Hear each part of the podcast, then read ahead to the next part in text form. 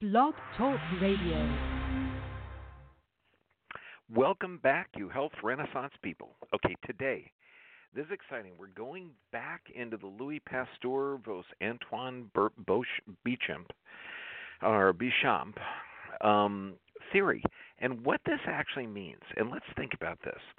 We have the germ theory, which is dominant in the media and dominant in most of the medical education, uh, but not dominant in science. Okay, and, let, and let's go over that.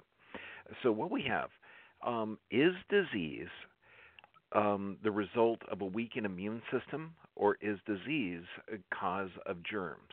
And you don't even need to think about the immune system. So, so let's look at this.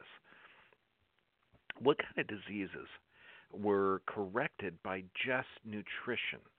This means just getting nutrition. See, when they talk about oh the 1918 pandemic, when they talk about the smallpox epidemics, the cholera epidemics, okay, you're looking at ridiculously crowded conditions in the 17 and 1800s and 19, early 1900s, and this is what we're going to explore.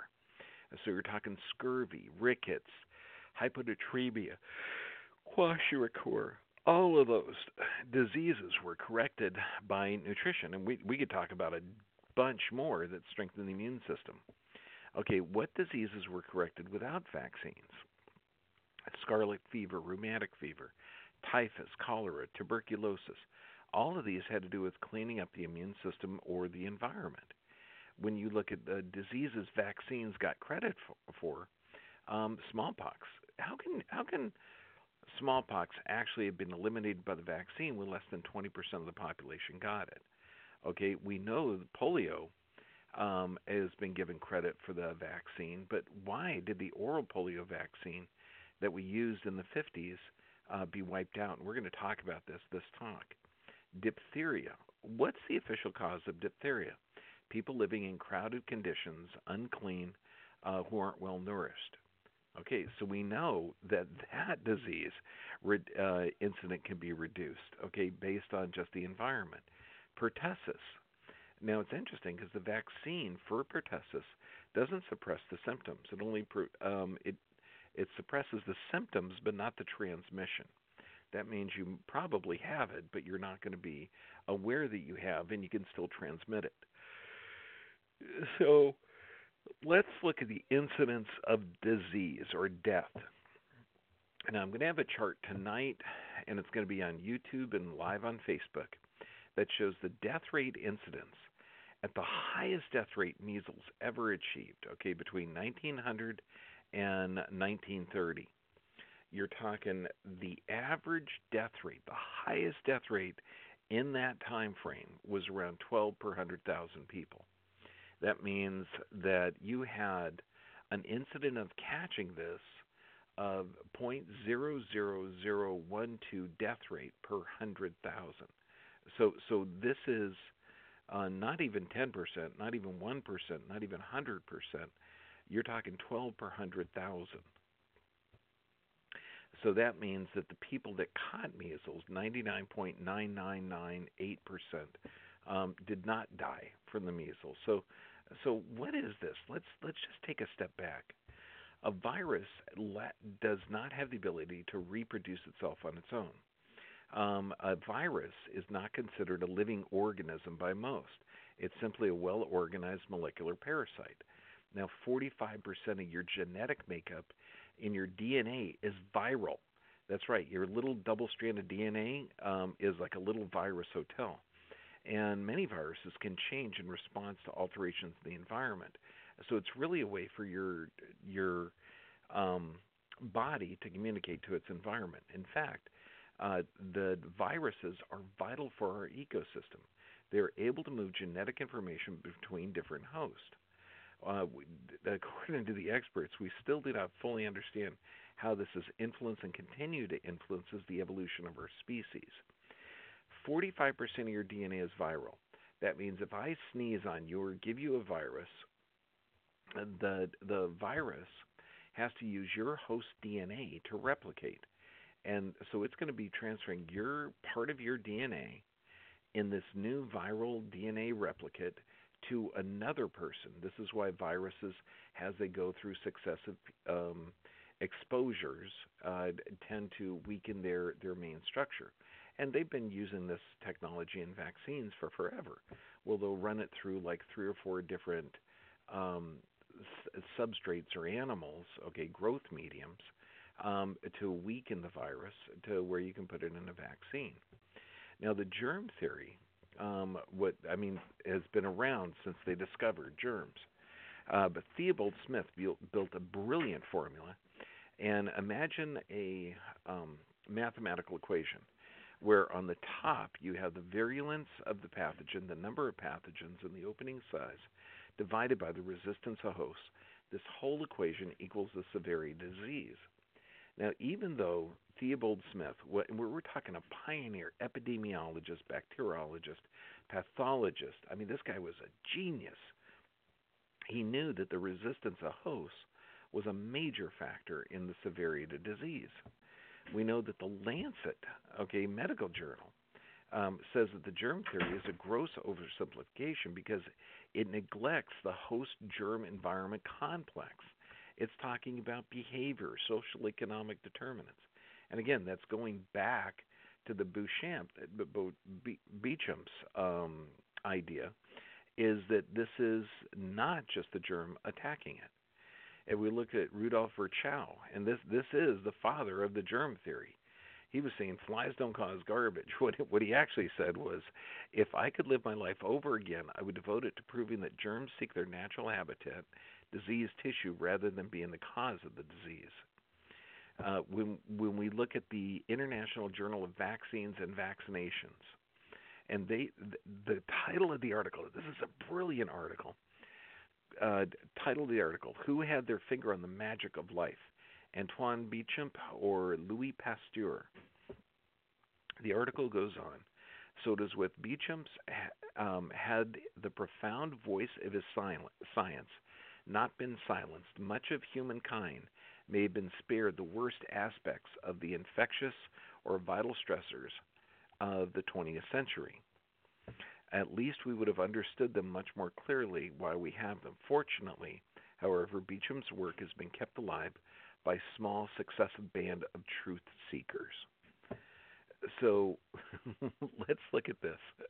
When you look at the Journal of Emerging Infectious Diseases, and this is from October 2000, it's mind blowing because the media and the doctors are not telling you this. But this is a study showing that the whooping cough vaccine, the pertussis vaccine, the P part of the DPT, quote, vaccinated adolescents and adults may serve as reservoirs for silent infection and become potential transmitters to unprotected infants. The whole-cell vaccine for pertussis is protective only against clinical disease, not against infection. Therefore, even young, recently vaccinated children may serve as reservoirs and potential transmitters of the infection. Oh, that's a bummer. Now let's look at polio. And again, I want you to look at these diseases in relationship to your perception of of um, Beecham's or Pasteur. Now, how deadly was polio? Well, according to the CDC, 99% of everybody recovered completely without symptoms. That's right. 95% will get infected with polio, have absolutely no symptoms whatsoever. 4 to 8% will have mild symptoms, such as fatigue, nausea, headache, um, flu like symptoms, which resolve completely. So you're talking less than 1% of polio cases resulted in permanent paralysis. And of those that had paralysis, so less than 1% had paralysis, of those, only 5 to 10% died. Okay, so you're looking at this. This is a one, less than one tenth of 1% mortality rate. So that was off the CDC site a few years ago. Well, they changed it. And so, how do you word um, that everybody that got polio before the vaccine, before the vaccine, that 99% of everybody recovered from polio completely? Let's see how the CDC cites words it today. um, quote The polio vaccine protects children by preparing their bodies to fight the polio virus. Almost all, 99 children out of 100 who get all the recommended doses of the inactivated polio vaccine will be protected from polio. End of quote. And I just think it's interesting that that's the quote today, totally different than it was a couple of years ago when I built this original slide. It's giving the same information. 99% of people without the, the polio vaccine will be recover from polio fine. And what do they say? Now, 99% of children who get the vaccine. So it seems like 99% of the people, whether you get the vaccine or not, you're still going to be protected. Okay, so let's just look at polio. And again, look at it in light of, of Beauchamp and Pasteur. Uh, polio is spread through um, infected material, uh, d- typically content, contact with feces or poop of an infected person. Now, you can get it through a sneeze or a cough, but that is extremely less common. Um, so, this, if you wash your hands, um, if you wash objects that have been touched by kids or people that have poop on their hands, that is how trans, uh, the transmission is. So, since people are exposed to oral fecal material, I mean, you know, people don't wash their hands completely and they touch something, 99% of the people that got this infection recovered without any long term sequelae. Okay, so this, um, let's go on the Cutter incident. Now, the Cutter incident had to do with the vaccine designed to protect it. Now, think of this if you got the vaccine, 99% of the people recovered. If you didn't get the vaccine, 99% of the people recovered. So hopefully that vaccine is 100% um, safe. Well, not really. The Cutter incident. Now, field trials for the Salk vaccine were, uh, started in 1954, and that you're talking 1.8 million kids got the shot, or actually got the sugar cube with the drop on it. Now, the the advertising was it carries no risk of vaccine-associated polio. However, it did. Okay, in fact, it caused around 400,000 cases um, in in the U.S., 40,000 cases of polio, 200,000 paralyzed children, and 10 par- uh, kids killed. So when you're looking at this, severely paralyzed 200 children, okay, and it was um, you know 99%. This would have had been one percent. So you're looking at I mean, just crazy that the vaccine designed to protect kids, who 99% of everybody that got polio recovered. Um, so, what's the problem with this? Well, the Cutter incident talked about um, how it was it paralyzed their arms that they got. It suffered severe and permanent paralysis, required iron lung breathing, and this is all from getting the vaccine. Uh, well, according, and, and this is again, we're going to vaccine and immunization dangers, delusions, and alternatives. And this is page 55. Uh, cases of polio increased in, from 1957 to 1958 50%. From 58 to 59, 80%. Now, the increase of polio after the pol- introduction of the polio vaccine um, makes sense when we look at the historical aspect of other diseases. We're going to look on more in in our talk today. Um, in fact, in five New England states, cases of polio roughly doubled after the polio vaccine was introduced. Now, they knew that the Cutter incident, so they had to hide it. In fact, Congressman uh, Percy Priest, and this is way back in 1956, ordered a full investigation of the vaccine controversy. now, they admitted in the previous year, 1955, that the public should be spared of the ordeal of knowledge about controversy. Because what they said is if word ever got out that the Public Health Service had actually done something damaging to the health of the American people, consequences would be terrible. We felt that no lasting good could come to science or the public if the public health services were discredited. Yeah, so you just hit it. I encourage you to read the book Smoke and Mirrors and the Disappearance of Polio by Susan Humphries. I mean, brilliant. We know that FDR, and this is according to the Journal of Medical Biology, uh, they really don't think that he had polio. Um, so, what did he have? According to a team of modern doctors who analyzed FDR's extensive medical records, assessing the likelihood that FDR had polio, they determined that he had Guillain Barre syndrome, not polio. Now, this is a common effect of post vaccination syndrome, but it's literally, it says it on the incident. So it could have been from a yellow fever shot, something that he got. Um, now, we're also seeing non polio acute flaccid paralysis cases. And again, this is what we're seeing in the vaccinated, not the unvaccinated. And and so in India, we're looking at 47,000 cases um, or more. And this quote from the Hindustan Times, because is, since the polio cases are coming from the vaccine and the wild polio cases are less, they're saying that that this is um, an absolute successful process of vaccinating kids, eliminating the wild polio, but the polio caused by the shot is exponentially large.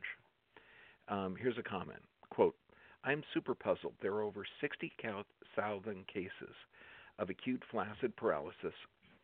This means that there are a huge number of children paralyzed or partially paralyzed and will be struggling for the rest of their lives.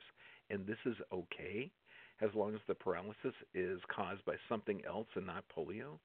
Do these kids get a treatment? Is anyone trying to figure out what's causing all of this acute flaccid paralysis? Is anyone trying to prevent future cases of this? Bizarre situation makes no sense at all.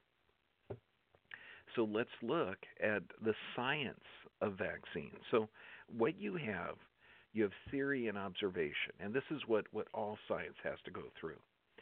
Um, uh, theory, so you have a hypothesis. The hypothesis is going to be you come up with something, like injecting an animal protein in a human being will protect them from disease. Cool, that's the theory. That works. Now, the observation is how effective is it? Um, so the theory is you're going to inject antigens, viruses, pathogens, adjuvants, preservatives, and stabilize. The theory of the effect on the body is it's going to create antibodies, prepare your immune system, mount a defense, so you may not get as sick or prevent illness. The observation. Now, this is real world data. Um, how does this affect other systems of the body and the immune system? Is that studied? How is the overall health of vaccinated versus unvaccinated populations? Again, that data is really hard to come by. So let's go back to 1884. 1884. And is vaccination scientific? Now, by this time, you're looking at about 80 years of vaccination um, research. Quote In our scientific research, we, we have now advanced one step Vaccination is the infliction of disease. We conclude then that vaccination is not scientific, that it cannot be accurately defined, that is completely useless for the for its assumed purpose, that fortification of the body by disease is a mischievous myth, and the sooner the practice is discontinued, the better. It will be better for the health of the community. George S. Gibbons, Fellow of the Statistical Society of London. Wow. Okay, so again, let's let's look way back. Now, if you look at Medical Immunology 2005, looking up um, things about uh, again Pasteur, and th- back in 1887, this quote came out, and think of in today's concept. Um, in today's concept, uh, context, if you say anything on the public, on the news, anything about vaccinations, you are not put in a scientific category.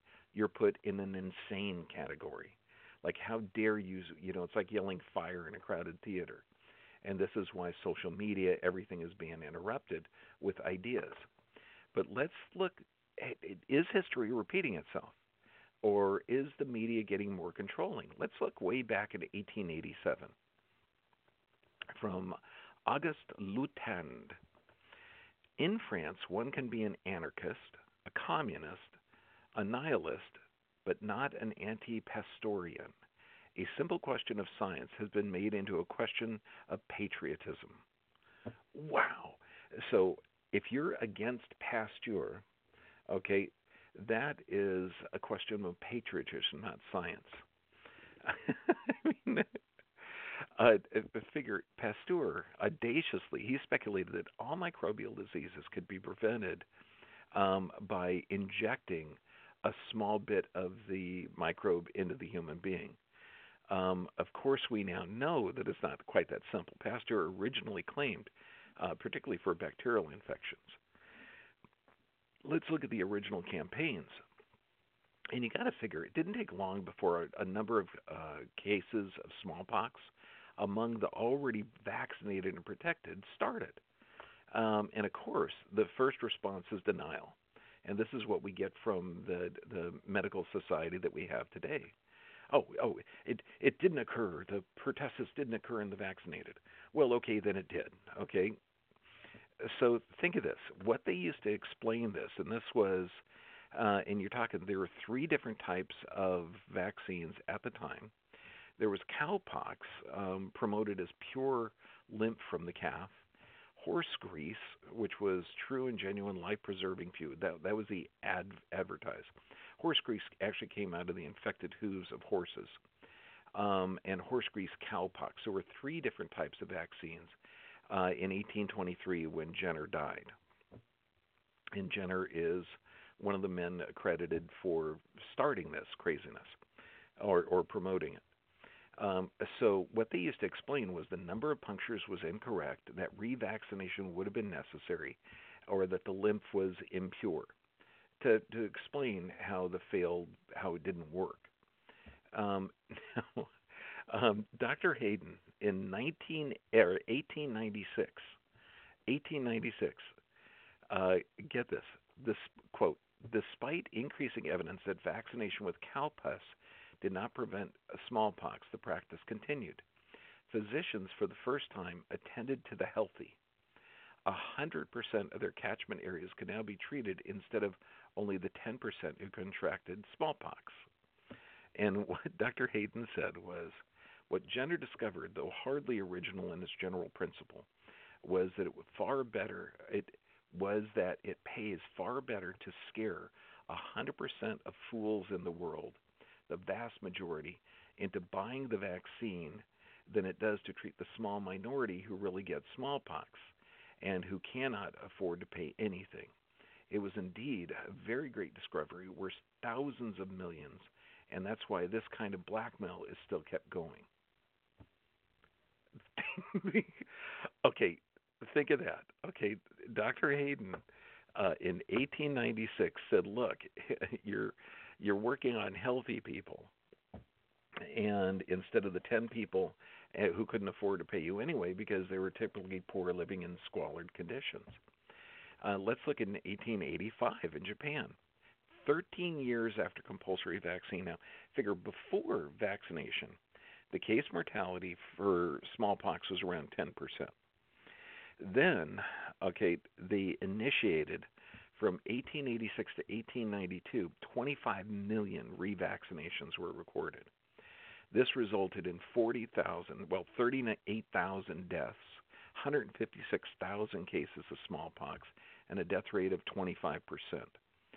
So you're looking before vaccinations, death rate of 10%, after 25%. Then they reinitiated it and they said, okay, you got to vaccinate every five years. The case mortality went up to 30%. So more vaccines led to more disease. 1905 in the Philippines, over 95% of the population was vaccinated, and then the worst epidemic in the Philippines occurred. Um, quote, and this is from, again, Howard Hay, Congressional Record, uh, 1937. The Philippines suffered the worst attack of smallpox, the worst epidemic, three times over than had ever occurred in history of the islands and it was almost three times as fatal. The death rate ran as high as 60% in certain areas where formerly it had been 10 to 15 percent. Um, let me read a quote again. This is from the Medical Freedom Society. Um, I've thought about this many times of all the insane things we have advocated in medicine.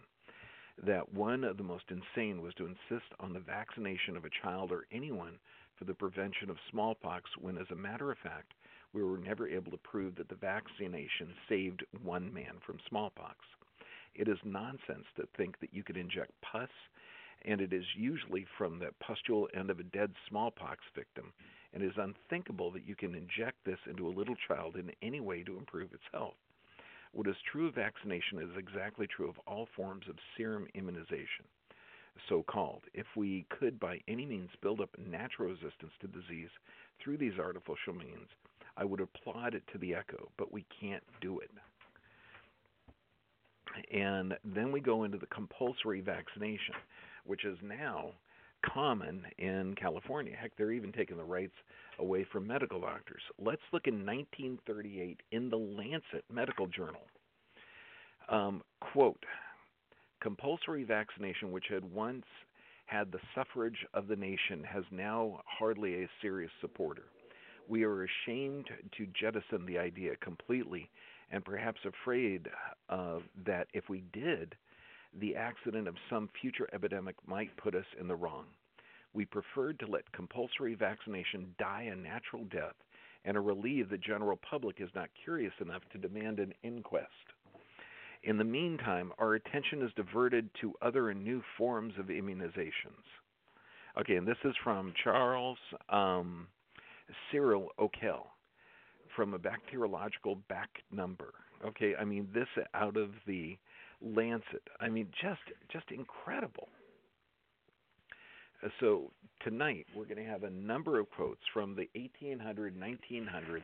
Doctor after doctor after doctor is questioning what happened. Then we are also going to go in to the first anti-vaccination campaigns um, figure from the 1853 is the early one, the earliest one I could find. Um, and, and you're looking in 1902. They had an anti-vaccine siren, um, and, and listen to this: an association of half-mad, misguided people who write, toil, and dream of the time when it shall be lawful to remain intact the pure body Mother Nature gave us sends greeting to I mean, they're just talking about how the body is intelligent.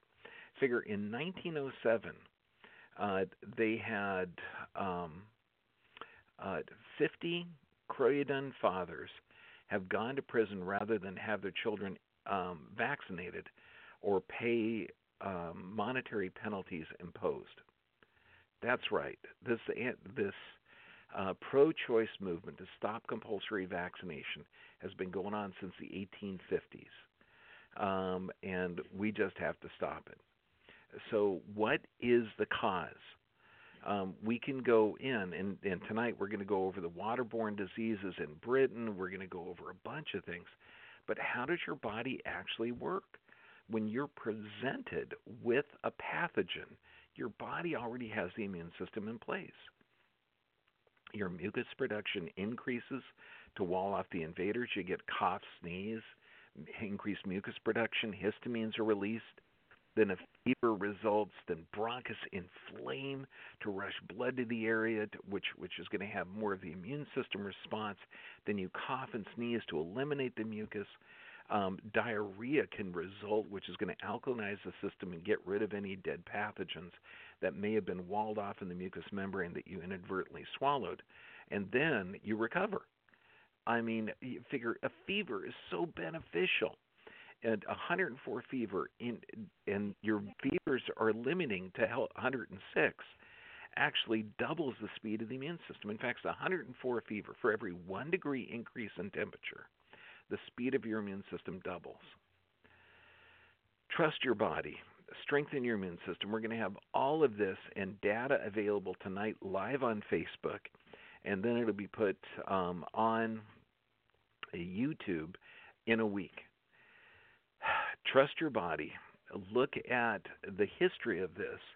Uh, if our population is sicker than it's ever been, and we have an epidemic of chronic illness and disease, the people in charge and the philosophy of the healthcare givers is completely skewed and inaccurate. This is when you have to take charge of your own health, charge of your family's health, and do your own research. You cannot trust the media to give you accurate information. This is Dr. John Bergman, your advocate for health. God bless you, and I love you.